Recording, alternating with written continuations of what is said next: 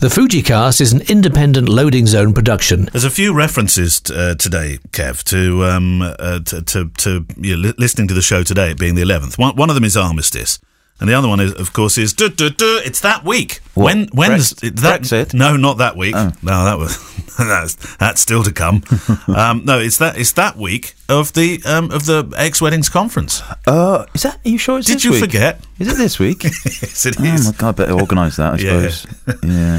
So to make some phone calls. Let me ask you: can people, yeah, book the venue? Yeah. Can people still buy tickets? If, I, I mean, I know we have forty-eight hours running here. If you're listening on Monday the eleventh, that is. Yeah.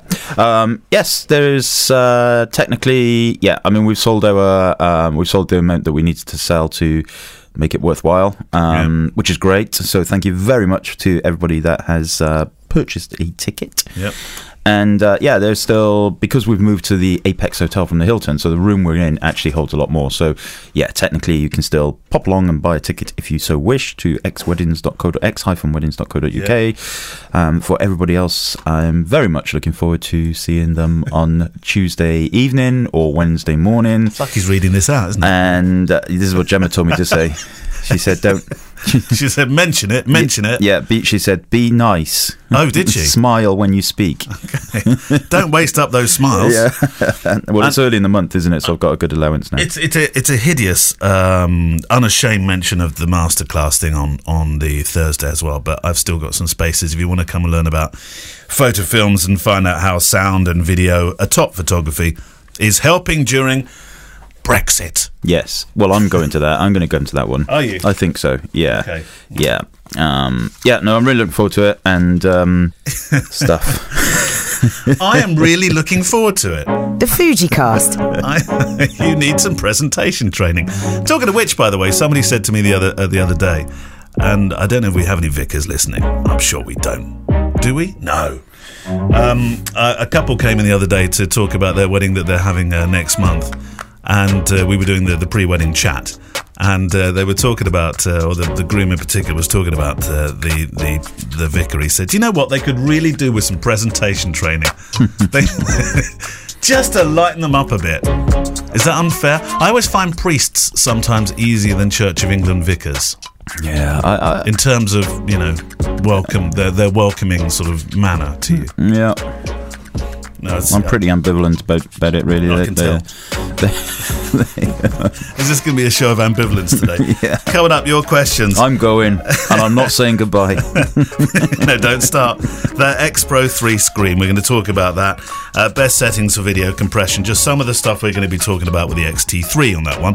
If your question's not on the show this week, do not fret. Sometimes it takes days, sometimes weeks, sometimes a smidge more. But you can't rush perfection, can you? Hmm. Send your questions to click at fujicast dot co dot uk. Today we'll hear from Giles Penfound.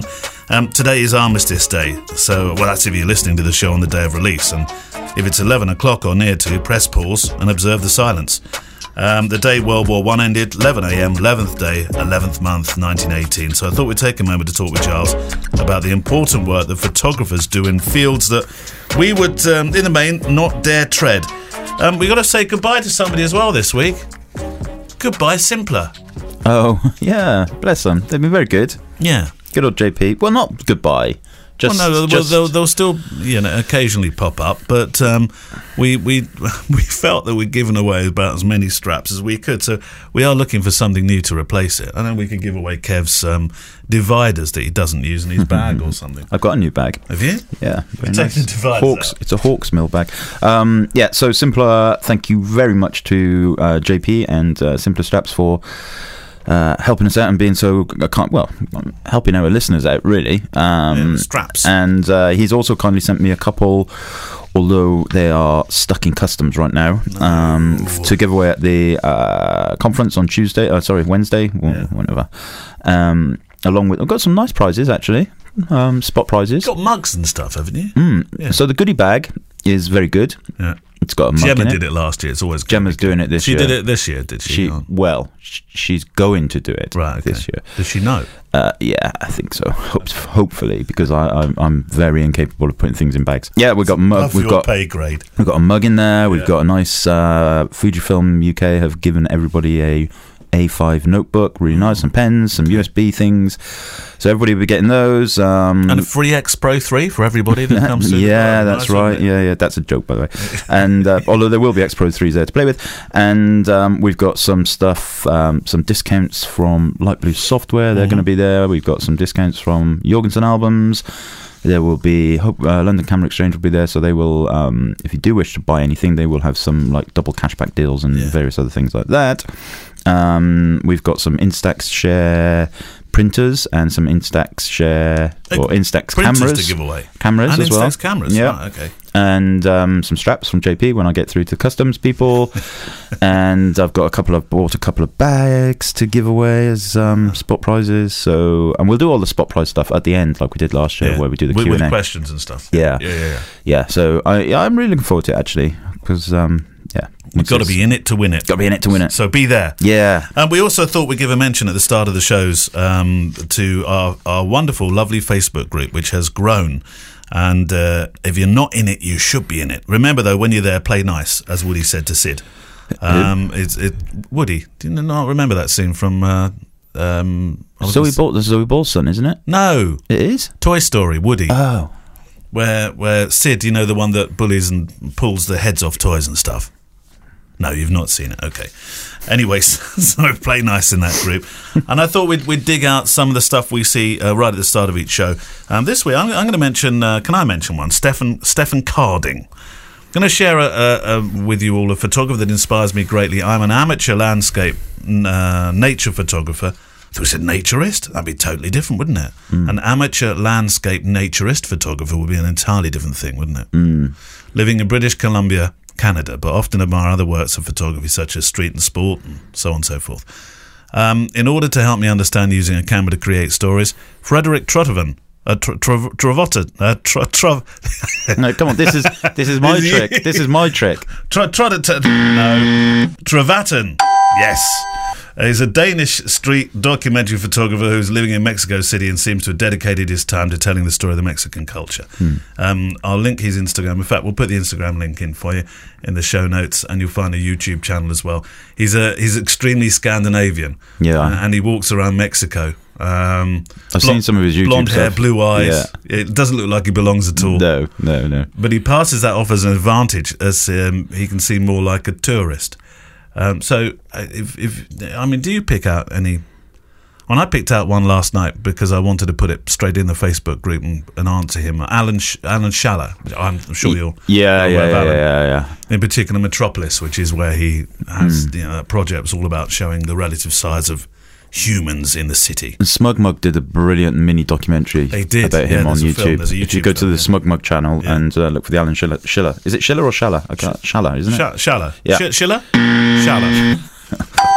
Schaller. Terrible. um, yeah, I, I really lo- I love that little film they made of him, and also uh, I think his work is amazing. Absolutely. Yeah. Yeah. yeah. So uh, let's get to the questions. Yours first. So, first question is from Jason Hugh, who is from Boston in Massachusetts. Oh. And he says, hi guys, when I heard my previous question was answered on the podcast, I was so excited that my wife told me to stop screaming like a small child. uh, so I have another question. He says, I shoot into the light a lot and have recently started printing my pictures at a local print shop. Some online articles suggested I should turn on highlight clipping warning in Capture One to look for blown out highlights. Right. You guessed it, I have a lot of blown-out highlights when I shoot into the light. The main subject is fine, just a background. How do you guys deal with blown-out highlights during printing when a subject is backlit? Should I spend time to fix it? Do you worry about highlight clipping in the not-so-important areas in pictures? Uh, thanks, Jason, Boston, Massachusetts. Mm. I, I let those highlights go, personally. Yeah. Unless you're, unless you're radically underexposing a shot.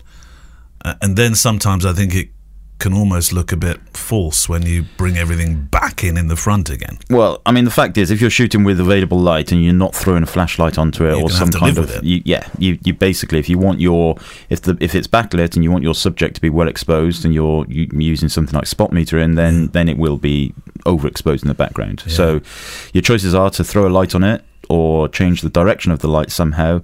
And yeah, highlight clipping is a, is a, a good little. I have that switched on all the time in Lightroom. Yeah. And uh, you can use the highlight slider to bring it down to a little, you know, a little bit if necessary. But obviously, once it's printed, that's the end of it. Yeah. Um, yeah, I don't. I wouldn't really. Do you ever throw a light in? No, you don't, do you? No, well, I have my little um, oh, you got Illumin Muse, but you don't use that during the day, do you? No, no, no. Uh, you know what I did though? When I was in Spain this year, I actually used the uh, little camera on the uh, sorry, the flash on the X one hundred F, the little oh, onboard yeah, one. Yeah. So I saw the yeah. It's brilliant, and you liked it. I liked it. You you but daytime, practically became a flash photographer in the daytime. It was I was using it, and it was great because obviously it's really sunny in Spain, yeah. um, and uh, down on the beach and stuff. It it really it made pictures look like. Great, I know. A bit better. I thought they look, they look really good. Would you ever lose uh, you, you use a, a flash like that at a wedding? How about no? No, no, no. I would you not. Didn't even need to think about that. Did no, you? I would not. Yeah, no. Absolutely. It's, it's um, not in your religion. I'd probably leave it behind when I was when I was not saying goodbye to people on the way out. uh, well, is, this is a second mention now, so uh, we, let's let's just in, in case you think what are they talking about? Um, you you did rather um, well. I'd say a post in the Facebook group blew up about that, didn't it? We in fact it was a couple of weeks ago we mentioned this on the show about would you say goodbye to brides and grooms at um, at weddings, and uh, I think both of us were in that camp of well, it's not necessary. You don't have yeah. to. Yeah, jump ac- waltz across the, um, the the dance floor and say, bye, I'm going now. It's the kind of Shakespearean tragedy of the photographer is leaving the room. I've always thought if they're having a great time, then fine, carry on. Uh, you see, the thing is... But if they're there on the way out, I will say of goodbye. Of course, yeah, yeah. absolutely. Um, I think I think you were pegged as somebody that would just hold his head high and walk past everybody and yeah, shake, whistle Dixie as he was walking out. Shake my not very hairy head and the locks flashing behind me. Yeah. Um, no, I actually say on my, my pre-wedding questionnaire to the clients, actually says on there, one of the things it says is, at the end of the day, I will just disappear into the night and let you carry on with your yeah. evening. Um, you know, so they're, they're kind of forewarned. Um, and uh, yeah, I thought it was quite funny. Other people that don't say goodbye, the chef. Yeah. I'm going, I've cooked your meal, but I'm going now, lovey. I want a hug. uh, yeah, we're gonna get we're gonna get told off. We will that. get told off again, though. yeah, yeah, yeah, yeah. But it's it's uh, you know what? It's one of those things where it doesn't matter if you do it. Yeah, great. If you don't, lovely. Great. Also, it would be a or, or, very boring world if we all did the same right. stuff. Just give them a hug on the way out. Yeah, tell them you love them. Yeah, as long as they've paid. Ben Ben Gillett. Ben, have we ever established if it's Ben Gillett or I quite uh, like Gillett because that sounds. I'm pretty sure it's Gillett because I oh Gillett. Gillett. Gillett. Oh, Gillett? Know, is actually. It Gillett? I've been speaking. Yes, it's Gillett. I've been speaking to him on yeah. the phone as well. So, um, well, you don't call him Gillett. No, but he's been leaving messages, so he would. But he, he wouldn't would. say hi. It's Ben Gillett. Oh, he might do. Yeah, he yeah, would. Yeah, yeah, yeah. yeah. yeah. Um, so, I, did I, you go to a school where they used to call each other by your surnames? Uh, the teachers used to call yeah, it. Yeah. The sports teacher, certainly rugby teacher, used yeah. to call Mullins. Yeah. Um, yeah, the kids. Yeah, we used to call each other. I mean, yeah, because yeah. in in my lad's school, secondary school, they they're called by their first name, and I think, oh, I, maybe maybe I'm being a bit Dickensian. Hmm. Maybe. Yeah, yeah. It's very that is a bit old-fashioned. Yeah. Ben, thank you for your question. Just occurred to me that uh, Neil perhaps could talk a little bit about the setting that he shot the uh, the Gambian film stuff on, Longop or H D R or standard presets, four K, and so on and so forth. Do you do you have a, a setup really for films or? Um, well, this is interestingly because this is one of the things I was speaking to Ben about on the phone mm. because he's coming to X-Weddings to do some filming. Yeah. Um, well, it, the compression stuff is really important. Yeah. So uh, I basically said to him that um, I can't remember whether it's Longop or All Intra, whichever one it basically creates the smallest files is absolutely well, fine for X-Weddings. Yeah, yeah. Long, uh, Longop is that one because yeah. Longop is um, is essentially uh, well, if you use Intra, it's writing a new frame every single frame, isn't it? Yeah, new information every single time. And if you're doing something really detailed, like I don't know, some street stuff like buses passing by in London and yeah. street lights behind you and people walking, then you want to be using Intra. Yeah. But if you're using something very simple like a Mullins video, um, where where you're just where you're just talking to camera, then you can use Longop because um, the the clever algorithms and and um, stuff that's going on behind the scenes yeah. is working out what part of that scene is not moving and not rewriting it every single time. Yeah, yeah. Essentially, one is slightly less quality but much smaller yeah. uh, or better compression. One is better quality and uh, less compression. But, yeah, to the naked eye. Yeah. And H two sixty-four. H two sixty-four, yeah. yeah. So H two sixty-five will produce much smaller files but will be much more processor-intensive when editing. Absolutely. Um, yeah. I did the H two sixty-five, I feel. I, did, I filmed um, when the X T three came out and it had... Um, sixty frames, uh, sixty frames per second, uh, four K sixty frames per second, yeah. That was it. And uh, it was like the first camera that did it. I think it might still be the only camera that does it. So I went to London and did, um, I put the camera on the highest possible quality mm. and put it on H two sixty-five. Um, Steam coming out of the machine. It, honestly, the quality was absolutely beautiful. Yeah. Uh, you know, the, the footage was absolutely adorable. Um, once I'd finished processing it in Lightroom, uh, sorry, in Photoshop, in um, Premiere Pro. Uh, it's early. It's very early. In Premiere Pro, it, it took a long time, didn't it? To, it took a long time to, to render process, and process. Render, yeah, yeah, yeah. yeah, and you had to download. I had to download a new codec uh, renderer for Premiere Pro. Wow. Okay. But yeah, I mean, it was. Uh, it was. How long did that take? I mean, your machine is um, is is like space age stuff. Yeah, this you, is. You've got more memory and processing. Than this was on NASA my, having a space shuttle. This was on my old rubbish machine that oh, I sold it? to Steve Vaughan. Okay, yeah, all right. Yeah, so it was a bit slower. But it's, it's still. Don't tell that. Steve will be writing in. Have your machine back. Uh, but yeah, no, I mean, it was a good. It was a good like three or yeah. four times longer than regular. Regular rendering. Okay. Um, right. So, did we answer his question? Yeah, we did, I think. Thank you, Ben. I'm your... looking forward to seeing Ben. Yeah, your question. Uh, I have a question from Marcus in Leeds. Hi, chaps. I had an interesting question from my wife the other day. We only got married a Hang few on. months ago. Warning, warning. We only got married a few months ago, and we had a female photographer who was amazing. Oh, okay. Anyway, she did the bridal prep shots with all the girls getting dressed, et cetera. So this sparked my new, my now new wife to say, I, in quotes, are you seriously going to take pictures of women getting dressed and made up? You're a man, and and you're also my husband. Oh. Uh, how do you guys handle being in a room with the women in states of undress and being made up, et cetera? Is it awkward? And what are your tips and tricks to dealing with this? No, I just knock on the door and say, is everybody decent? Yeah, I mean, half, half decent is usually what I use, a kind of comical reference to it. Uh, yeah, I generally do something very similar, and at the point where I, I pretty much only spend thirty minutes at bridal prep. I, I, you know, right. I think that's absolutely enough for them to have a, you know, a, a small, round, fat, hairy Welshman in the room with them. Um, so I do about half an hour, and if I'm there, so I'm rarely there actually when they when the bride is putting her gown on, her wedding gown. But if I am there when that happens, or the bridesmaids decide to get changed or something, then I'll just say, right, you know, I've, I'm going to go outside. Give me a shout once everything that should be hidden is hidden. Yeah, yeah. Um, and then I come back in. So yeah, not a problem whatsoever. You you know you've got to do the you've got to do the job. And also remember that if they don't want, it, it's it's always an option. I always say to them, you don't have to have bridal prep. You know, it's right. not. You know, we you can. You can roll the coverage on later in the evening if you want, or, or I offer options for um, ceremony to first dance only. You know, so not everybody has it. Most people do, but not yeah. everybody. And uh, it's uh, yeah, pretty straightforward. But I liked what I liked about that question yeah. was though. Um, I think your wife's going to have to get used to you working as a wedding photographer on this one, and, and and you know, not everybody's taking pictures. It's not a lingerie shoot, and I think I think that's what some people think. It's a lingerie shoot. No, it's not. It's a bit where she goes, uh, "You're a man, and you are also my husband." Yes, yeah. I love that. However, you mentioned lingerie. I did do a wedding once a long time ago where yeah. the bride said to me, she sent me an email especially beforehand. She said, um, "It's a bit of a weird question," she said, "but I've got some really special underwear that uh, for the wedding, and mm-hmm. I would love to have some pictures taken of me in it before I get in my wedding dress, because you know I think my husband would would like it." Wow. And I was like, uh, okay, you want to do that? All right, you said, yeah, I the did professional way. I did it, yeah, Fine. I did it. Of course, I did it. Um, but yeah, I remember speaking to Gemma about that, and she was like, hmm, that's a bit weird. Yeah, not not. She didn't say you are also my husband. I can imagine they're standing at the front door with their arms crossed. You're not going out, Mullins. Oh, Gemma, you see, Gemma said Gemma Gemma doesn't like the growling, doesn't she? When we mentioned Gemma, she said, I d- she said, I love I love the fact that I love the fact that you can take the mick out of me, and I love the fact that I'm I'm part of the show, but less of the growling. She said, she said but it's, it's so true. It's That's so true. Staying in. I'm sorry. She's only joking. Yeah. Uh, funny enough, a couple of mails arrived into Gemma this week. week oh. Yeah, here we go, first one. No, well, I didn't do it then. No, that was me. um, Dear Gemma, at the end of an otherwise fabulous fu- FujiCast, Kevin sang a snippet of the Jolly Green Giant jingle and rendered it admirably. See, he did it well. Should have stopped when he was ahead, though. He went on to state that Keith Krause was the voice, not only for the Jolly Green Giant, but also for Darth Vader. Really? Are you sure it was not Elmer Len Dressler and James Earl Jones, respectively?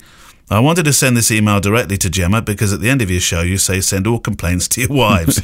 Anyway, keep trying, gents. The important stuff you generally get dead on. Another one came in. Kevin and Neil, regarding my lull in fact-checking, because we thought he'd been a bit quiet of late. May I point out that you seem to have ignored my calling out Kevin for stating that it was Picasso who cut off his own ear, and Neil for airing the most horrid recording of the lovely Western Screech Owl. I think we did mention that. I think we mentioned that bit. But, you know, he's right about the Jolly Green Giant. And I knew, the yeah. moment I said it... You knew it. I knew, I thought, actually, yeah. I think he was the Green Cross Code Man. So, so Darth Vader was the Green Cross Code Man, not the Jolly Green Giant. That's right. So Alan Gump, as all Gump, the Gump is right. And that's all I have to say about that. Absolutely. Right, you can do a question. Okay, I've got one from uh, Adam Gerhold, and he is from New Hampshire in U S A. Uh, okay, he says, uh, love the podcast, um, very appreciative for the content, etc, etc, etc, etc, blah, blah, blah, blah, blah, blah. I'm looking for some advice. I posed the question in the Facebook group and got a lot of wonderful help and advice, but I wanted to run it by you guys too. I stopped in my local camera shop to put my name on the li- on the hold list for the X Pro three, and they had a oh, few, you lucky man! They had a few yeah. used uh, they had a few used lenses in the shop right. in good shape. The eighteen millimeter f two, twenty-three millimeter f one point four. I have the X one hundred F now, which I love. I also shoot music and wedding photography, and I. Uh, just shot a full wedding with just the X one hundred F.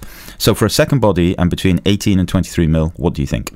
Oh. Bearing in mind he's got a X one hundred F. So essentially, what should he get for his X Pro two? Should he have the eighteen millimeter, twenty-three millimeter? I'd go for the twenty-three because it's going to give you a little bit more when you need it in low light. You got another stop, haven't you? Uh, yes, because it's twenty-three millimeter f one point four and the, tw- and the X one hundred F is only an f two lens. So, yeah, perhaps. Although then he's going to have two cameras with exactly the same focal length. That's true. That was a terrible suggestion. Um, in which case... Well, I do like the eighteen. I remember um, seeing Patrick Larocque use it in Brighton, and the, the stuff that he got from it on the street I thought was, was lovely. And Facundo just uses Facundo the eighteen, was used, yeah, yeah, he just uses that yeah. for his weddings. Actually, in low light as well, to be fair. Yeah, I, yeah, but his low light weddings in Argentina are, you know, there's fireworks and dancing. Yeah, and but not throw, all the time. Throwing tequila down each other's throats and everything. Um, no, yeah. It's not all, all the time. Like I, I love that eighteen millimeter f two. I really, yeah. uh, you know, when they, they, they, they kind of ask us every now and again, what lenses should we update next? And I'm forever going eighteen millimeter f two, eighteen millimeter f two. Um, but apparently it's not a um, it's not like one of the the big selling lenses.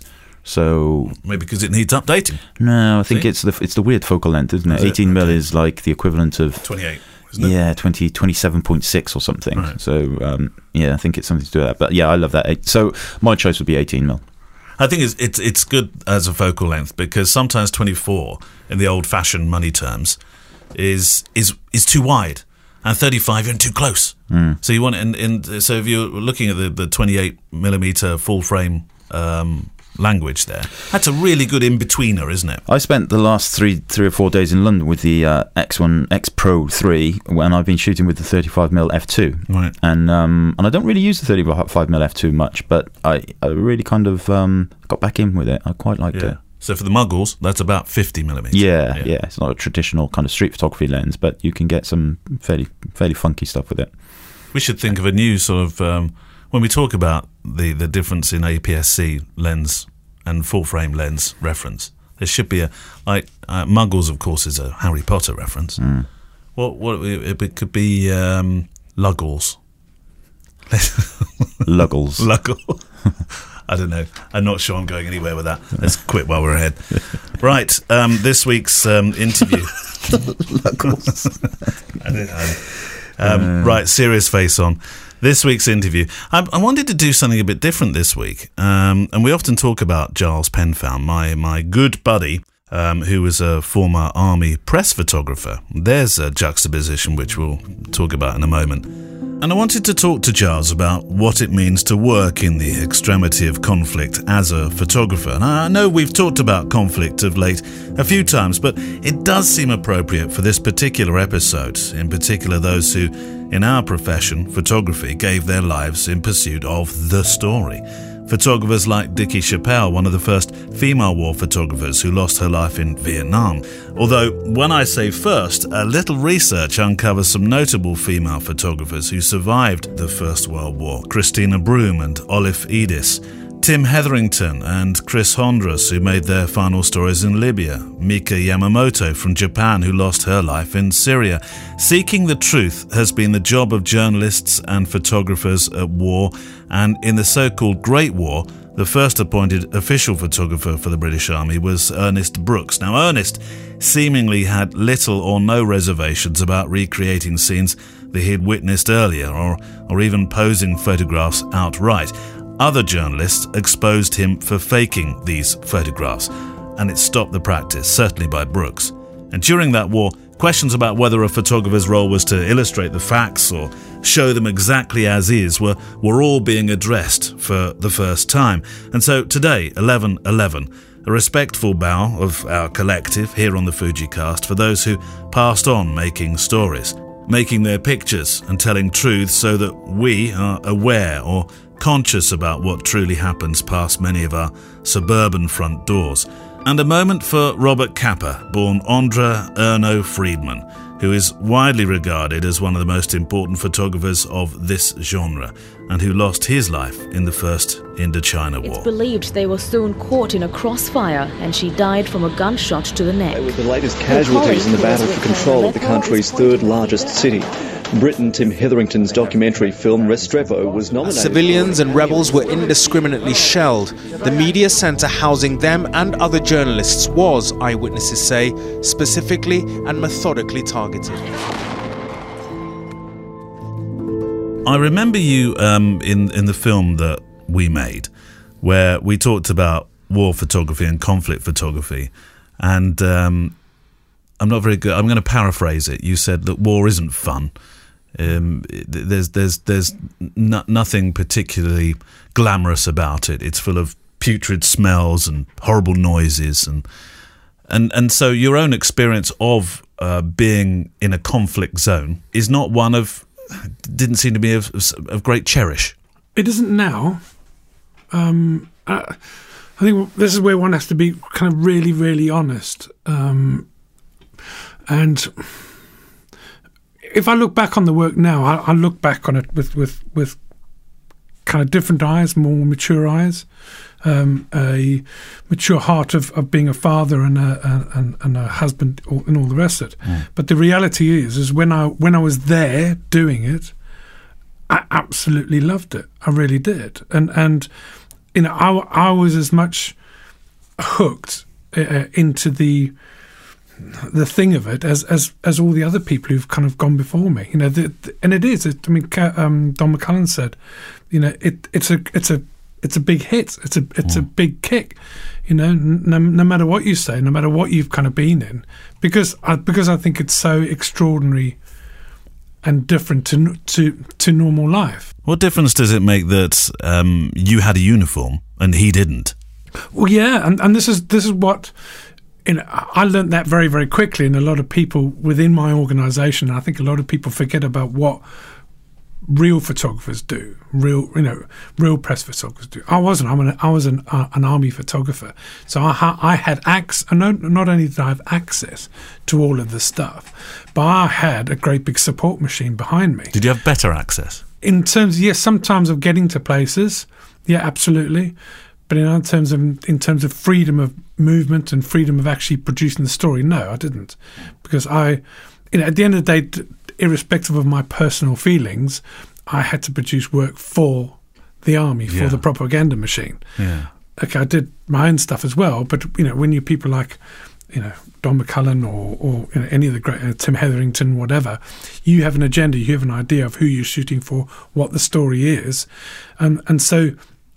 You're not hidebound by the system that's supporting you, which is why in Iraq and Afghanistan it caused such huge problems, was because the embedded photographers were seen as almost kind of the puppets and the pawns of, you know, the British and American military, because they would only, in effect, get their succor and get their support if they did the right did the right stories. But people like Don McCullin, you know, he wasn't into any of that, or any of them. Don McCullin, uh, uh, Tim Hetherington, um, James Natchway.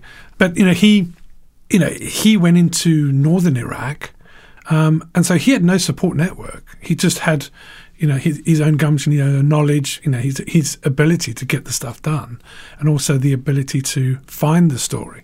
So for him and people like him, you know, I think that's what people forget. It's not it's not like it is in the movies where they kind of, I guess sometimes they do rock up at the hotel and it's, you know, drinks drinks at four and all the rest of it. But they've got to find their way there. They're not, and if they get shot or if they get injured, you know, who do they go to? They, yeah. You know, I had...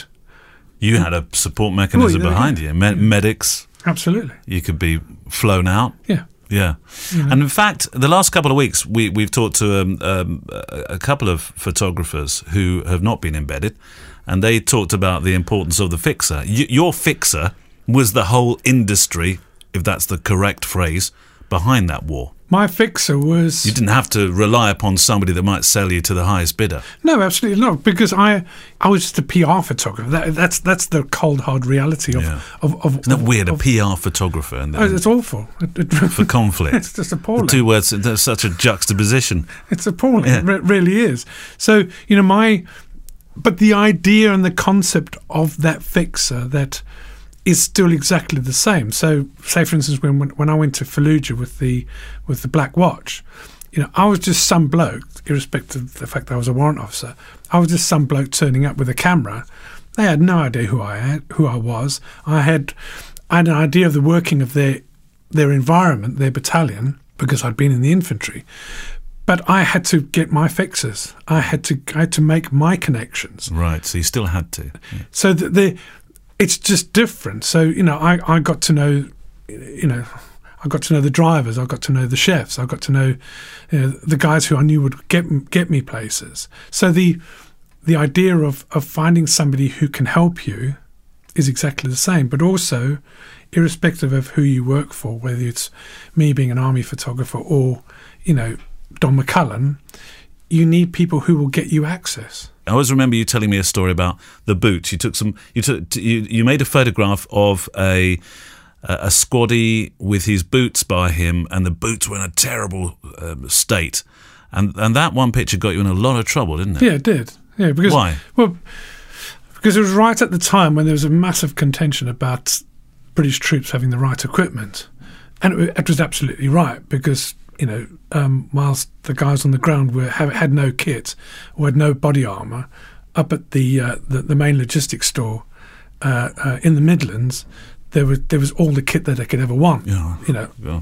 I can I have anecdotal evidence to prove that, but I can't prove it straight off. So anyway, I took this picture, which was just before we went into into Basra. This guy from the uh, Irish Guards.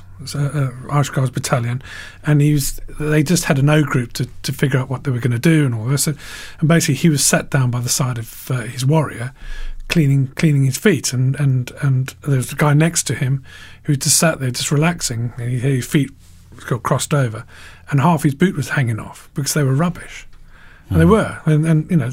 The kit has always been rubbish.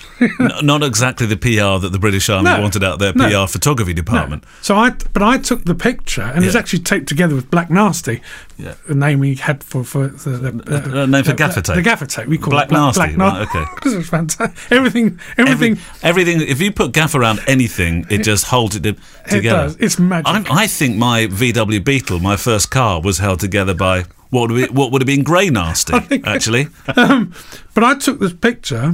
It's a really low angle with the with the boot in the sort of uh, the foreground, because to me it was a indication of the strength of not only him, but for me the British Army in general, is that you don't give up because your boot's hanging off. You continue, and that's what this guy was. Oh, so you saw the story one way, yeah, and they saw it entirely. Oh, they, they just went way. completely yeah. tonto because yeah. they had no idea of the.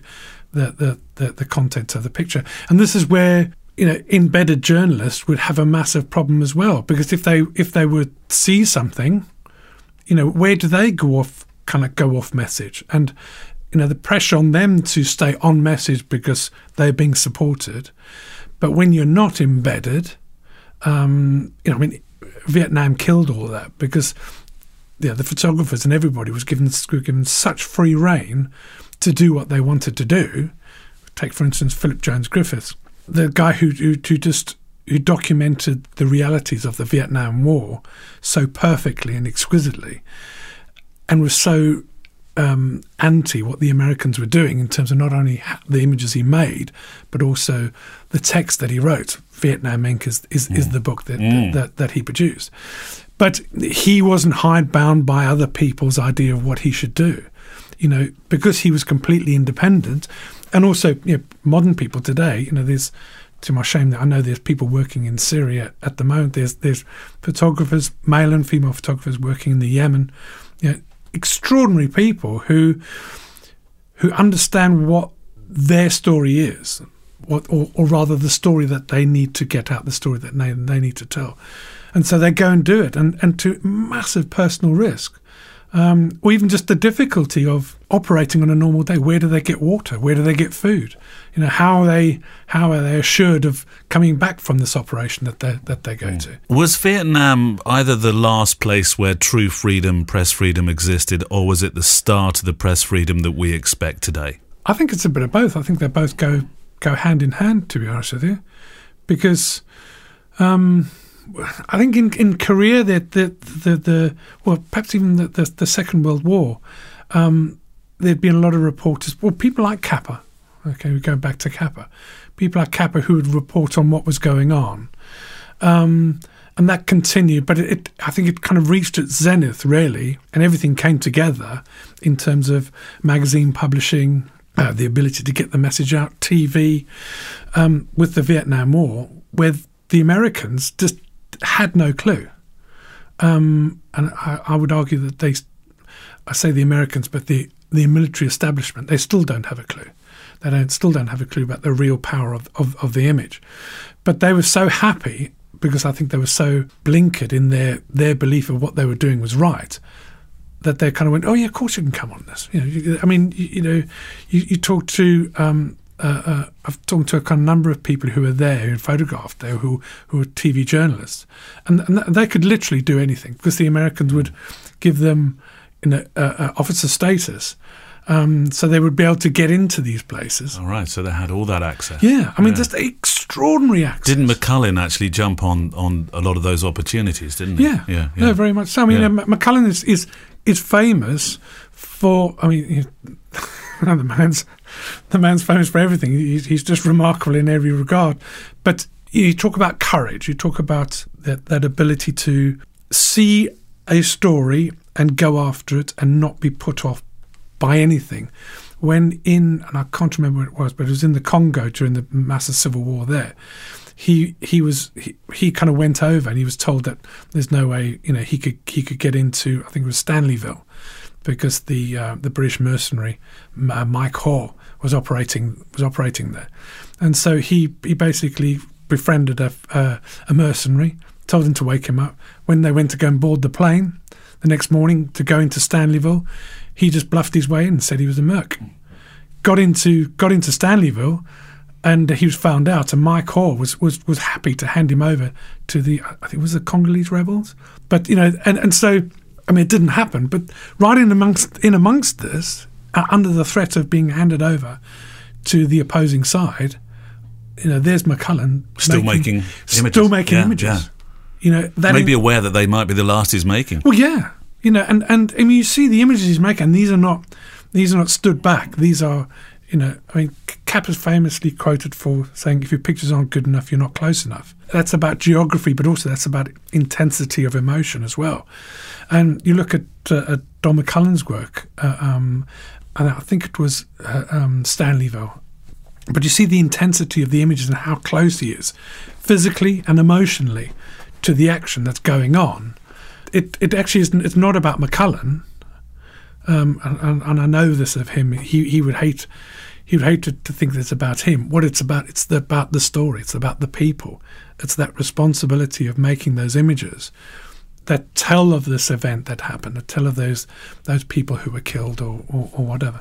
And it's it it's just, you know, I find it amazing. That it, I think it goes back to strength of character. I, I, I'm acutely aware that um, there will be many people listening to this particular episode after eleven eleven. But I wanted to make something about photographers who, in plying their important trade, uh, paid the ultimate personal sacrifice, like Robert Capa. Yeah, um, I don't think I don't think he I don't I don't think he made the ultimate sacrifice. I, I think you don't? he no, I don't. I think he was just doing what he absolutely loved doing. And his arrogance, and I mean that in the most pos- positive possible way, his arrogance was such, and his self-confidence was such, was that, you know, I don't have any first-hand testimony of this, but I can just imagine what he was like. Was well, that's that's what I'm here to do. You know that. You know he was he was well known for getting into getting into these sort of situations. I don't think he ever thought, oh, I'm I'm I'm sacrificing anything. I think if he wasn't allowed to go, I think I think he'd have felt that was a yeah. I, I I'm sure he he'd balk at the idea of him being thought of as he sacrificed anything, because mm. what did it do? Nothing. You know, his pictures didn't change anything. Well, McCullin often talks about this, that nothing nothing he's done has changed the world. No. I mean, I'd no. argue with that, but...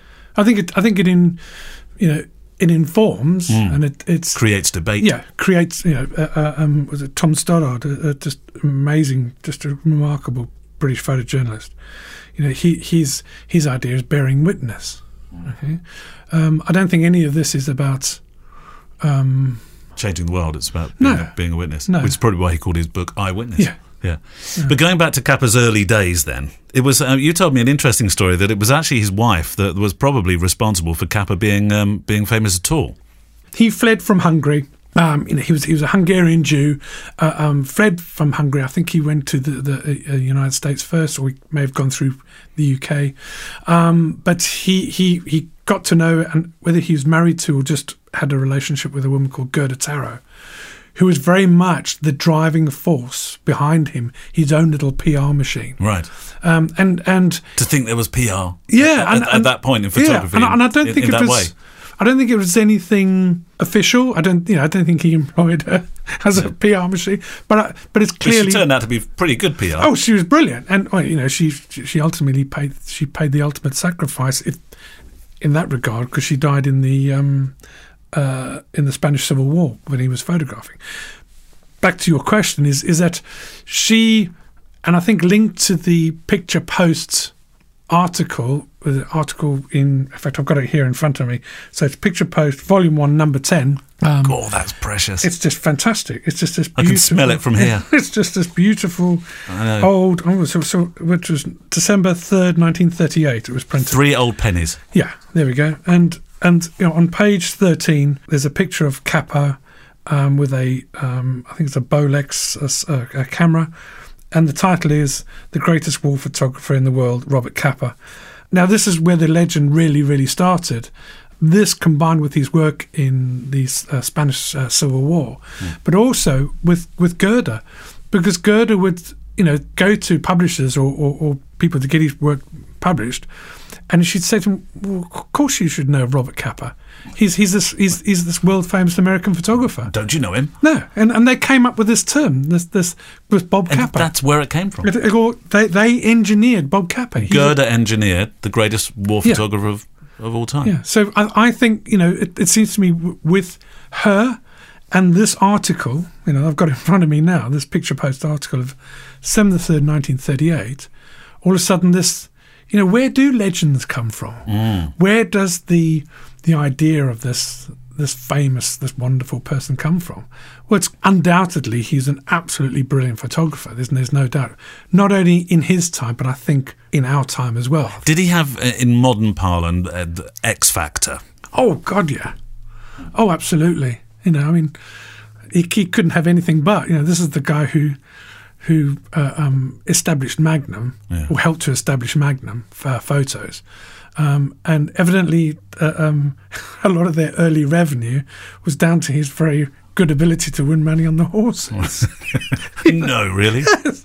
You know, along with, you know, with Cartier-Bresson and... A little, and, and, no, little known fact about photography and, and Magnum. And, you know, and I, you know, if I got it wrong, Magnum, I apologise, but I, you know, I've seen a few, a few documentaries about him. And he, he was this extraordinary... Um, force of nature, you know, who, in a similar way to, you know, a lot of these kind of young movie actors who who who, who make it really big but die young, mm. you know, James Dean. There we go. There's a guy I was thinking of, James mm. Dean. You know, you couldn't imagine James Dean now as an eighty-year-old, could you? No, not really. You know, no. Um, you know, as as all, you know, don't want people to die, but you know, he, I think he lived the life. Yeah. You know, he was.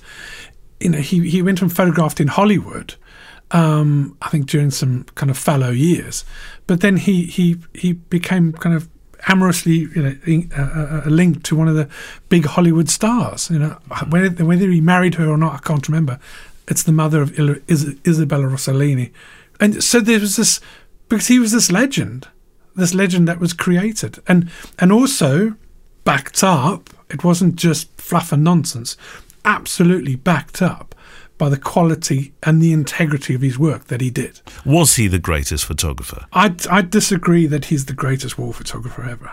I mean, that's a horrible thing to say, isn't it? But, but who would that be? Yeah, I mean, but but it's it's it's an it's an appalling thing to say. You know, top ten list of the greatest yeah, war photographers. Yeah. It, it's it's w- by the nature. Would, would you want that accolade? Yeah, it's it's an appalling thing. But at at the time he was working, you know, yes, absolutely phenomenal guy, but there were other people around him who didn't have that um, that kind of star factor and all the rest of it. Uh, um, you know, look at the work of uh, uh, Bert Hardy, um, his work in, in Korea, um, and also with Picture Post as well. What What about Tim Page? I don't know. I, no, I don't think he's one of the greatest war photographers. I I, I think he was just a legend. Yeah. You know, he, he was one of these one of these amazing photographers that that's.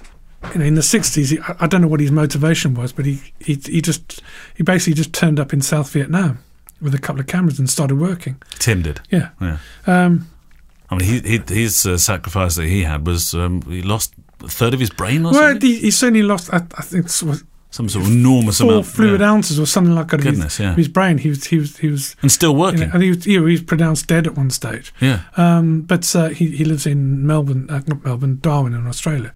And so the, these, these, all these other characters, you know, like Don McCullin.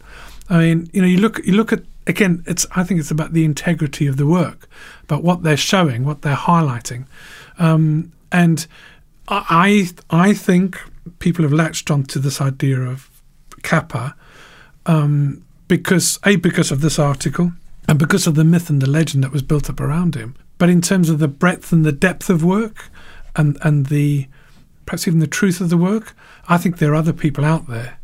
I mean, you know, Alexandre Boulet, who she, uh, just an, a remarkable female photographer, but uh, she uh, um, she worked for the agency Seven. She Wow. helped set up Seven. Um, and I think it was, I can't remember where she was killed, but she was killed on assignment. Um, you know, uh, uh, somebody like Anastasia Taylor Lind, who's a who's a current photographer. Absolutely, I mean, guts and determination to go out and do what's necessary as opposed to, you know, what you've just been told. So I think perhaps this idea that there has to be a greatest, perhaps that shouldn't be the thing. Perhaps it should just be these people had the strength of character and the ability to go forward and tell stories. How did it end for Capa?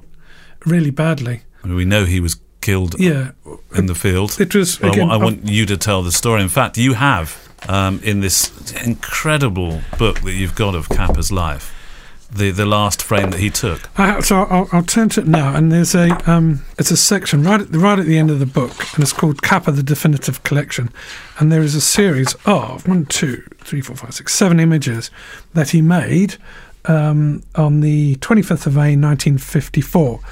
Um, and the last image, which it says, by about two thirty on the afternoon of May the twenty-fifth, nineteen fifty-four, the fort at Dohan had been um, evacuated and was to be blown up as soon as the French uh, um, convoy reached a safe distance. Capa was with a, with a group of uh, um, um, soldiers, and he said, uh, Capa walked up the road and then photographed a platoon advancing through the tall grass, preceded by men with mine detectors. As he began to walk up a grassy slope, he stepped on an anti-personnel mine and was killed. And so was... Um, now that camera survived, amazing. Yeah, and so, so that was set into stone. That last photograph is still there. It's still there. Yeah, you know that, and it, it, look, it's not a great picture, but it's these are record images at the end, aren't they? Really? Well, there we go. Uh, it, it's it's a the the, the, the uh, as one a single image doesn't make a definitive story, but but as a collection makes sense. This this is the final image of his, of his remarkable body of work. I think goes to the integrity of him as a take take all the flannel and the. and the uh, um, the kind of the James Bond type of thing away away from it, because I think there certainly was a lot of that. In the end, I believe he just was this most remarkable photographer who wanted to tell a story in, in the most unvarnished way. And the fact that, you know, I mean, he he he took this image, um, and shortly after, you know, he he he was killed. Now, you know, um, you know, there, there's I mean, there's other people who who've who've been like that. Uh, uh, uh, W. Eugene Smith, for instance, another just titan of, of, of photography. He was uh, uh, he was pretty much blown up in the in the Second World War, but you know, he stood up during a mortar attack to take a picture because he wanted to record what was going on, and he was he was nearly killed. Um, you know, thankfully he wasn't, because you know the the other body of his work remained. Mm. What's sad about Capa, what's really sad is, you know, what would he have gone on to do? Um, what's that unans- unanswerable question, isn't it? About, um, but perhaps, you know, there's that. You know, Uh, Janis Joplin and, and you know, these kind of famous rock stars and who, who died, I think is it twenty-seven, you know, the, the James Dean, you know, uh, people like this, the kind of the legend goes on, um, and is, is is enhanced and and perhaps falsely created by that, and what gets forgotten is the actual work, and what even gets forgotten above that are the, are the stories about the people he photographed. My thanks to Giles this week for his time in uh, a special recording on uh, what is, uh, for, for those that are listening on the Monday, the eleven eleven um, episode. Right, back to uh, to questions. Oh, before we go to questions, um, Emily Emily Ragnier um, suggested a really good idea over the week, didn't she? She did. We can't think of a name for it. You're no. going to have to help us here. Yeah, Luggles. Let's call it Luggles. No, I think we moved on from that terrible moment. Um, yeah, the idea was that, um, uh, that that we've all made mistakes at weddings and, and portrait shoots and and stuff. And the idea was that people gave us their, their worst mistakes that they've made, and there was some sort of um, idea of absolution, which was far too close to a, to a feature that's on B B C Radio already. so so we didn't want to do that. So what do you, what do you think? Uh, yeah, I reckon I reckon we should. Um, I thought it was a great idea actually, and we should. Yeah, we should we should take the best one. Yeah. Or the most, uh, the one that the one that we, we kind of go, oh my god, yeah. to the most, and um, the shock horror one. Yeah, maybe we'll we'll. Um, I don't know. What can we give them? Some nothing. Surprise or no? We've got nothing to give them now. uh, yeah, we have. Give them a bit of love. We've got an X Pro three over there. yeah. Uh, yeah, maybe we'll figure something out. Yeah, um, there'll be a prize. Don't worry. um, so uh, we need a name for it, though, don't we? Well, first of all, we need stuff that's gone wrong when you're on shoot. But also, not necessarily stuff that's gone wrong, but stuff that you've done that then you had to cover up, or you oh, hid, yeah, or yeah. you're embarrassed to mention. And if you want to send it in anonymously... Uh, well, we'll hide the names, don't worry. Yeah, we won't say... Yeah. I've got a good one to start with, if you like. Have you got one? Um, because a couple of weeks have gone by and the groom and bride are really happy with the pictures, and we, we've had a couple of chats, so I'm not afraid to mention it. I, I didn't want to mention it before. I thought, no, nah, I won't mention that. But um, it was um, it was it was earlier in the season, let me just say, um, and we were at a particular Catholic church in uh, in and uh, this this church, oh, it's a fantastic church. You you photographed there. It's quite dark. Mm, I know what you mean. And there's a little bell that that exists, and the, the church so it adjoins two um, buildings on each side. Yeah. So as you look at the if you look at the church, you you think, all right, okay, that's a church with townhouses each side. But actually, one of the townhouses is the, the residence of the um, of the, the Catholic priest. Mm-hmm. So he will come down the and it's quite a long church. Mm. It stretches back quite a way. And at the back, there's a, an organist, and he can't ever see, can't ever hope to see when the, the ceremony is starting. So there's a queue, and the queue is that the priest will walk down through this, this quite tight corridor down into the church, and on his way down into this church, he ding ding rings the bell. And the organist thinks, that's it, fantastic, we'll, we'll start. And, um, and the music starts, the bride walks in, the whole thing starts. And then towards the end, we all file up, you see, back into the priest's quarters, if you like, to mm. that townhouse next door, through that really small corridor to go sign the register. And um, and then when the register is signed, you come back down out, the, uh, out that small corridor, and the priest will ring the bell, da-ding, da-ding, and uh, the organist will think, right, that's time for recession. But on this particular day, the priest had said to me, right, when we come down through that archway between the, the townhouse and the church again, we're, we're, we're not ringing the bell because we've got mass and another couple of hymns. Mm. Fine. So uh, so we sign, we go up, we go through that little archway, alleyway, I'm calling it different names now. We go sign the register, we come back down, and I, I think, right, I'll scoot ahead of them so I can get a shot of them just coming out before we take mass. And as we're going, as I'm going down the steps, I slip. And, and on the way down, and I put my arm up and I grab the bell. And it goes, ding, ding, ding. I think, for a second, I'm thinking, oh, how embarrassing, people are going to see that I've rung it. And then I think, oh, no. Then the, the organist thinks, haven't we got mass and another couple of hymns? Oh, I must want to end it early. So, so he starts playing the recessional music. I look back at the at the priest. I say, don't worry, I'll run down the end and tell the organist to stop. And he looks at me and he says, it's done now. So there we go. You're going to hell. That, that, that, partic- that particular wedding bonfires. Was about twenty-five minutes less. Yeah, although I know exactly the church you're on about, and I know exactly the priest you're on about, and I'm sure he would have been very grateful. Yeah, yeah. You'd, been, yeah. you'd have been. I saw him on the, in the pub on the way back. He'd have been asleep in his chair again by the end of that. By the time they got uh, to the end. Anyway, that's so that's brilliant. The sort of thing that we're talking about. Yeah, yeah, yeah that kind of stuff. Yeah, right. send them in, send them in, and if you do want to be anonymous, you can uh, just mention it, and then we won't mention your name. Yeah. Um, But me and Neil will always know. Okay, so I have a question from uh, Ali Stewart in Dundee. It's actually a really, really... The Ali Stewart. The Ali Not Stewart. Not the Ali Stewart. Yeah. At the end, she says, I'm looking forward to a bath. Um, what? Yeah. I think... Uh, oh, no. I'm looking forward to bath. So Ali's coming. Uh, Ali's coming on. Don't Tuesday. Be rude. Ali's coming on Tuesday. Now, it's quite a long, uh, long, long bit of text, but the question is uh, is quite interesting. Okay, settle in, everyone. Yeah, settle in. Uh, Kevin's uh, Christmas present story had me welling up today. Your mum is a star. She should be working in the ad team at John Lewis. So for reference, that oh, was yeah. when my mum gave me the brilliant, uh, well, and my dad, in fairness, uh, a brilliant Christmas um, You thought you were only getting one gifts. present yeah. and you got all three. Yeah, yeah, yeah, yeah, absolutely. Oh, um, it was a tear-jerking moment. Yeah, it was, it was. Um, so anyway, her question goes on from there, and it says, uh, I've recently been seeing a lot of disaster tourism photography mm. being posted on Facebook. Uh, they are mainly of Chernobyl, where creatives in, in commas go as a group to photograph the devastation. These images are shot with a wide aperture and have a, a, a preset over them, the filter. Uh, she goes on to say, I think it's so wrong to treat a disaster like this. I'm interested in your thoughts on this. Is it different from grainy black and white images of post-World War Two disaster sites? My thoughts are that it is different, especially the preset hashtag. Um, and I guess by that, she she's kind of, um, you know, on Instagram, people will hashtag these pictures such as yeah. Chernobyl and stuff.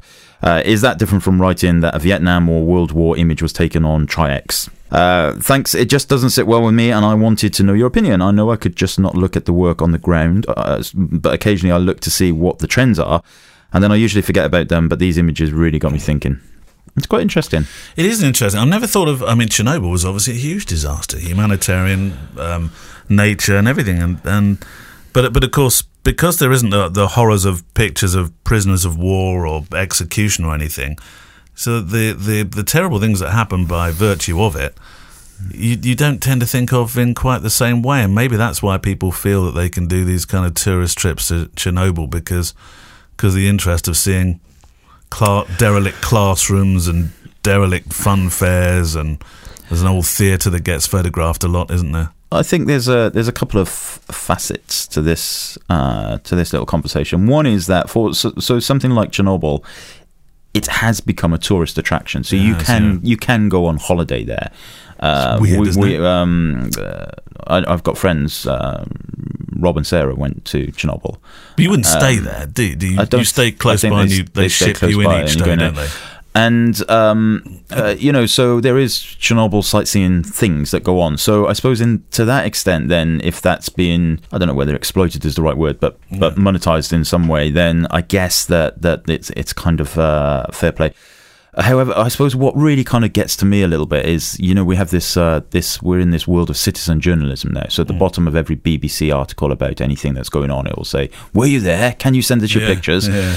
Um, and, you, you know, you, you get, whenever anything is happening, especially in, in kind of the big cities, you will find the press photographers doing their job correctly, and rightly so, and then everybody else with their cameras and their iPhones and, and all that stuff, who are are basically, I mean, not all of them, but a lot of them will be thinking, oh, it's going to look great on Facebook, you know, this is going to look amazing on Facebook, and th- and that's that kind of thing doesn't sit particularly well with me, I must admit. That kind of, you know, my thoughts on, on you only on have that. A certain amount of time there, don't you, as well? I think you, you're allowed to spend so many I guess hours so. there. I was saying I they're so. checking checking you on the way out. You right? Is that the X Pro three? It looks a bit green. Yeah. What's going on? It's like those lenses, those thorium lenses. Oh yeah, the, yeah. We found out about that, didn't we? Um, yeah, I don't know. I don't. Um, I, I, I was quite interested to go to Chernobyl mm. quite a few years ago, mm. before all this big tourism thing mm. happened, because you could I arrange a great expense at that stage, a, yeah. an opportunity to go. And I wanted to make a small film. But I'd love to go to North Korea. I'd love mm. to go to North Korea. Mm.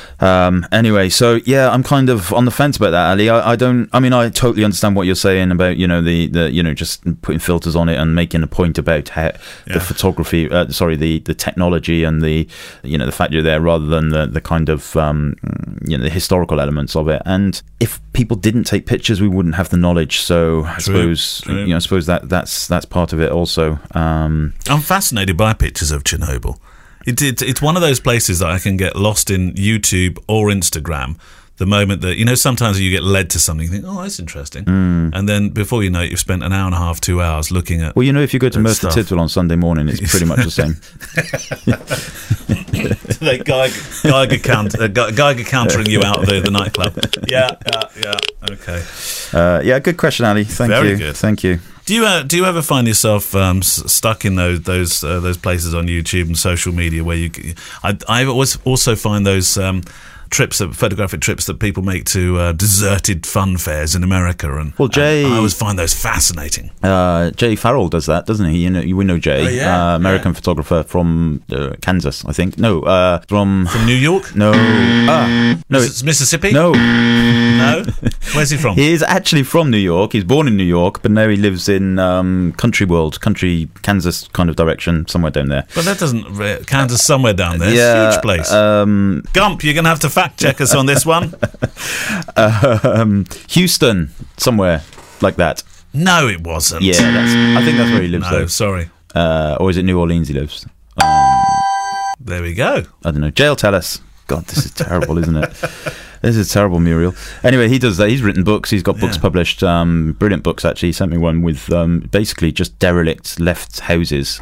Yeah, I find those um, fascinating. I really, I can get lost in YouTube in particular for ages looking. I don't know if I'd have the guts to go. I did go to Greenham Common, funnily enough. So I, I have done it once. I was about to say I don't think I'd have the guts to walk around somewhere where you're absolutely on your own and you don't know who's in there. Mm. But for for when I when I so it's going back fifteen years. And those that aren't aware of Greenham Common, it's an American airbase that's uh, reasonably close by to where this studio is. It's uh, it's no longer an American airbase, and it's been reclaimed by nature. And now you know um, cattle roam the lands, and but you can still see what was the longest runway um, in Europe. Uh, it's the, the it's it it's sort of burned into the countryside now, really. Even though they took the tarmac away and used it used it for uh, partly for the the big ring road that now goes around Newbury. Hmm.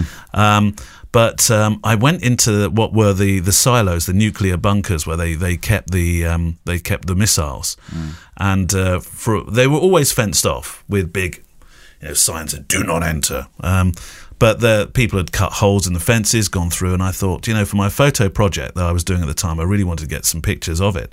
And I went in with a with an old film camera, and a, a Nikon F five, so not that old, and um, and made pictures of inside the silos. That was an eerie thing. That was, mm. yeah.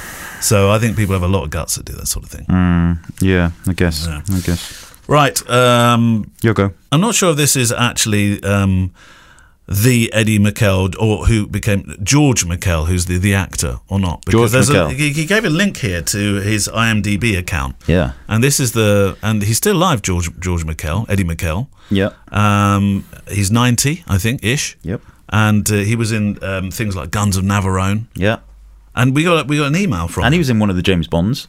Was he one of those as yeah, well? Yeah, yeah, Which yeah. one? Do you know? Uh, I did read it. Um, he's been in loads of things. New listener and currently catching up with the podcast. Excellent work. Much better than This American Life. But as an American, we're required to donate to that one. Is that true? No, it can't be. Wondering if I'm the only one with... what seems to be an issue with the Micro Four Third cameras. I have uh, used both Olympus and Panasonic, own the current love um, interest of Olympus, uh, Pen F, and various models of the Panasonic lineage. No matter the model, lens type and current astrological sign, he writes very well, actually. Brilliant. I love this email. Yeah. My pictures with the Micro Four Third cameras are bland, without life, hard to look at without causing some type of eye issue. The focus is wrong, the light's wrong, the corners are soft and fuzzy. I take portraits of my children, they all look like Shar Pei's, which um, I had to look up, actually. I wasn't sure. Shar Pei is that wrinkly puppy, the really wrinkly puppy. As opposed to someone in this street trying to say the word Sharpie, you know, Sharpay. Oh, okay, that's yeah. What I didn't is. quite understand that either, yeah. It's a wrinkly puppy dog thing. The, yeah. the ones that have the big folds and wrinkles. And, yeah, yeah, yeah. A bit like me. A bit like you.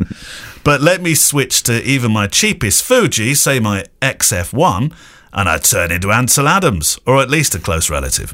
Eyes are sharp with a hint of light dancing in them, leaves dance with colours. Uh, if I step out with my X T thirty, I have people following me home to look at my portfolio. Brilliant. I'm not a pro, not even a casual amateur, but my pictures are good enough that most family members will offer me a fruit cake for a copy. I return the cake the next year. I sound biased, but don't mean to be. I don't have an uncle who, who owns stock in the company or anything, though my godfather, Mister Bezos, I mean, this could be true, offered me a free ride on the first untested ship to the moon. Your thoughts, suggestions, and off-the-wall comments welcome. Eddie or George McKell. Who, yeah. Brilliant. That that Absolutely if there was brilliant. a letter of the week. Yeah, that's it. That would be it. And you have to look up, you have to type his name into Google and see all of the old pictures, because obviously now he's a uh, uh, graciously aged gentleman. Yeah. Um, but the pictures on, on the internet are amazing, because he's, he's about twenty-two in those, and... Uh, you'll recognise him. Well, with a stage sure. name, George McKell, mm. I, look, I looked at him, I thought, well, I want to see a few Guns of Navarone mm. um, scenes that he was in. All I could find was Careless, careless Whisper and Wake Me Up Before You Go-Go. Obviously, YouTube thought I couldn't spell yes. the last, the last, which is M I K E L L. Oh, which is pronounced kill. Sorry, kill, isn't it? McKill, yeah. McKill, not McKill. McKill. McKill. Um, so, well, so what's the answer? I'm not sure there's an answer to that, really. I just thought it was such a wonderful It, w- it wonderful is a wonderful email. email. But I think there's a little bit of an answer in that the whole Micro Four Thirds versus uh, A P S C versus full frame versus yeah. medium format kind of conversation. So uh, Micro Four Thirds obviously... D- doesn't have quite, it's a smaller sensor, doesn't, doesn't yeah, so yeah. by inference doesn't have the same kind of depth of field, if smaller you like, again, as yeah. A P S C, and A P S C doesn't have the same depth of field as full frame, and full frame doesn't have, well, actually it does have technically the same, but it's the, the way it kind of renders. Um, but so maybe it's just that, maybe it's just the fact that it's, uh, you know, just doesn't, depends what you're trying to look for, and doesn't have the same oomph, but there are plenty of, um, Giles uses Micro Four Thirds, doesn't he, I think, or did for a while, didn't he use a Pen F? I, I, I'm not sure, he uh, doesn't now. No. no. But there are plenty of people. Sony user now. Plenty of people who do use um, Micro Four Thirds. Damien McGillicuddy, for example, did, yeah. was um, yeah. using it for a long time and, and, and produced. You know, wasn't he an ambassador for them? Great, great images. I think he was an ambassador for Olympus. Yeah. yeah. Um, so yeah, I mean, I, yeah, I, it, I presume it's down to what you're looking for, and, and if you're looking for that extra kind of depth, bo- bokeh, blurriness, bokeh. Then uh, it might be just that simple okay. as that. But what a lovely email! Absolutely, it was. Wonderful. That was amazing. Yeah. Right, your question. Okay, I have a question from uh, Jason Renault, and he says uh, it doesn't say where he's from, but he says, uh, "Hi guys, thanks for the fun and great content. Uh, you are granting us, granting us. I grant you happiness." Yes, from above. I'm new to photography a little over a year ago uh, and started and still find the discussion of RAW versus JPEG, uh, let's just say, interesting. Mm. I understand some professionals prefer to use RAW and spend time on the computer with editing, although once a preset is created, it is a question of applying, applying the, the preset to a bunch of photographs. Now, I just watched Kevin's review of the X Pro three, and one question came to mind. So the question is mostly addressed to me, that is. Kevin, Um, but curious to have both your inputs. If now the X Pro three will be in your bag, mm-hmm. backed up by a second X Pro three for your wedding assignments, will be will you be using, or are you already using, the Fujifilm film simulations for this type of work, or are you shooting in RAW format?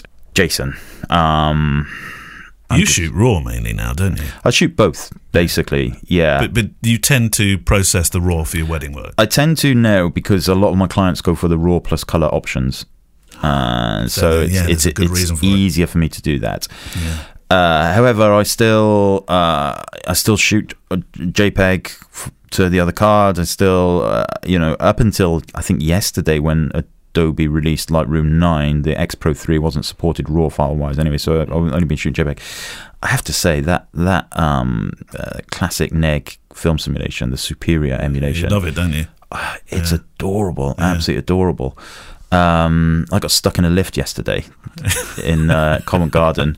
And this is and, a very funny story. And um, and I thought, well, this is great. We so so what happened was I had. Well, it wasn't um, so great to start with because you fell fifteen feet. It was very funny. Um, yeah, afterwards it was very funny. So I, I had a friend over from America. I was doing some um, uh, some shooting with her, and she, uh, I said, right, let's go. We'd been over to the Houses of Parliament, and um, uh, sorry, Jason, we'll get back to your question, by the way.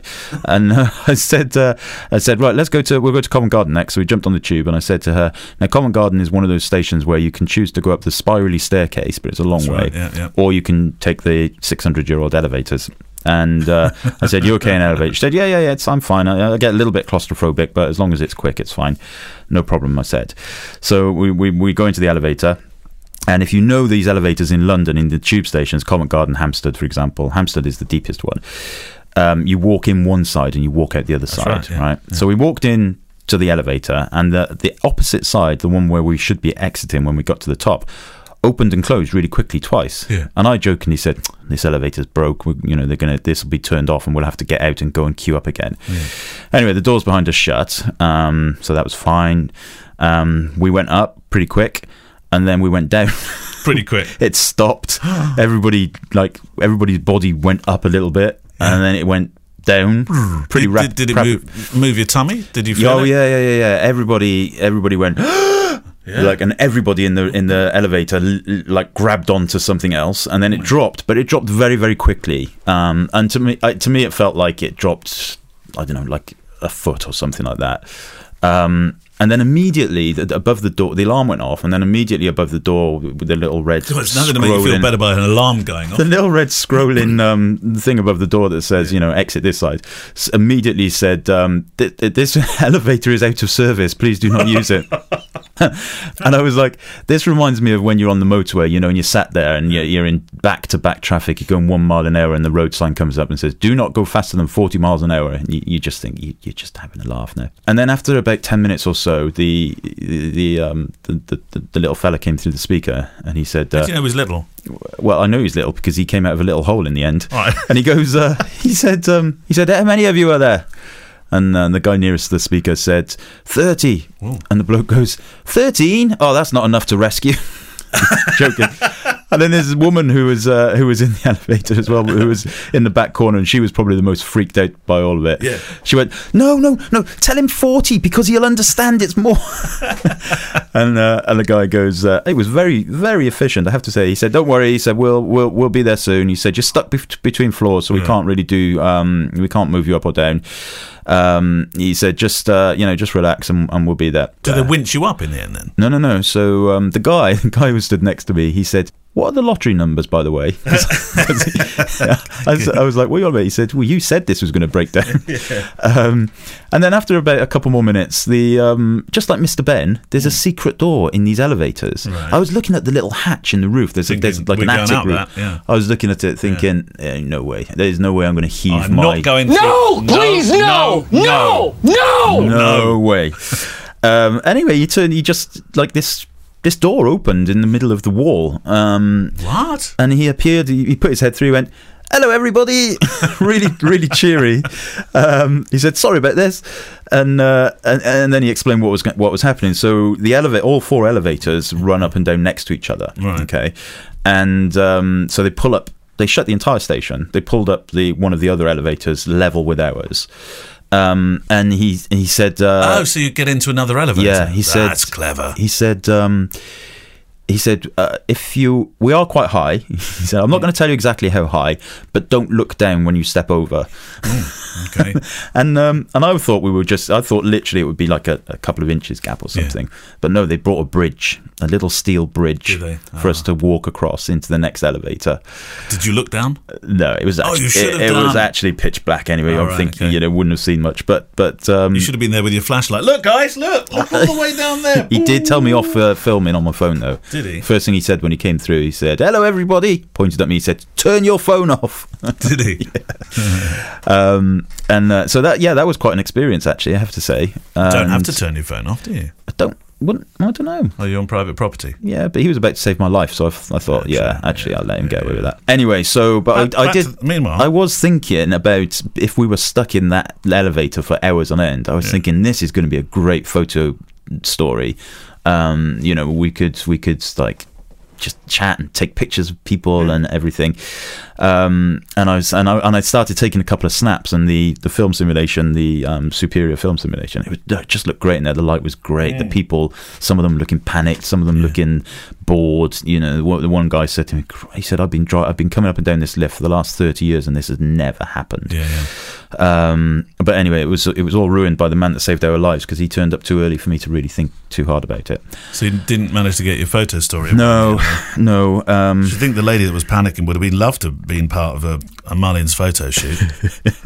It was quite surreal, I have to say. And it, when we got into the second elevator, there was um, there was a little step ladder. Yeah. And I said to the other guy, and I said, "What's the um, what's it's the step?" For the little man that, that rescued you. What's the step ladder for? And he said, he said, "Well, at one po- some oh, there's only one part of the, the yeah. lift shaft where we can't get the the, the um, escape doors next right. to each other. So in that case, you have to climb down or up." Oh, this little ladder, yeah. and I was thinking, hmm, I'm I'm really glad that we weren't at that part. Yeah, yeah. Oh, you could have handled that. Yeah. No worries at all. Uh, yeah, and then they took us down. We we went down in the elevator.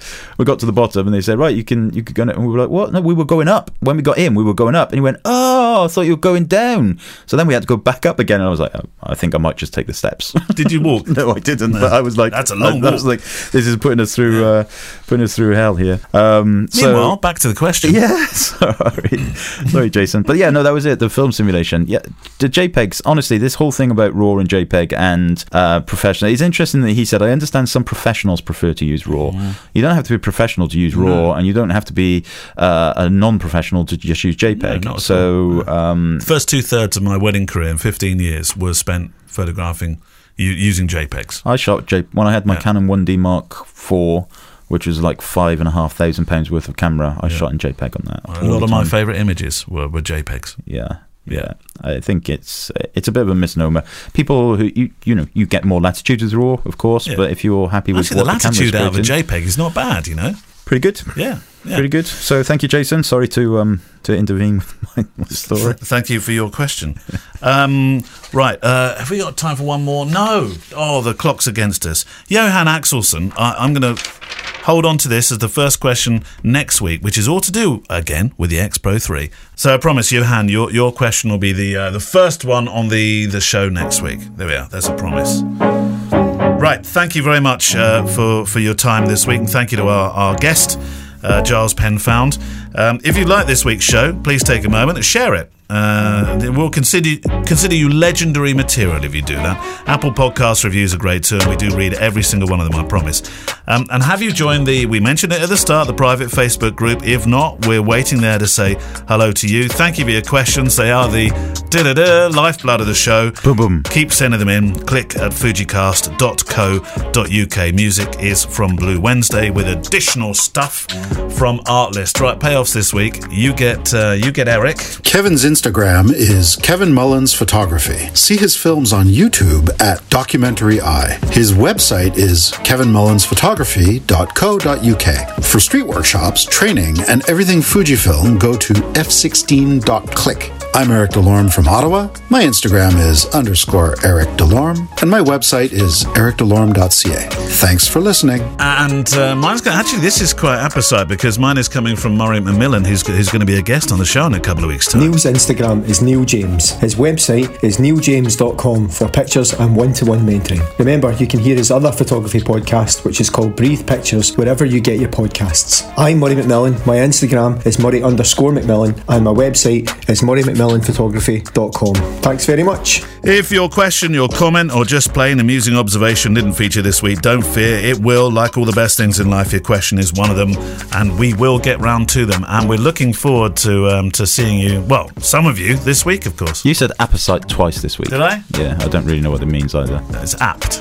Oh. It's a posher way of saying okay. it. Yeah. Okay. Um, yeah, we're looking forward to seeing you on Wednesday. Uh, yes, yeah, I am. Okay. Yes, we are. Are you going to invest in a few more smiles this year? No. No.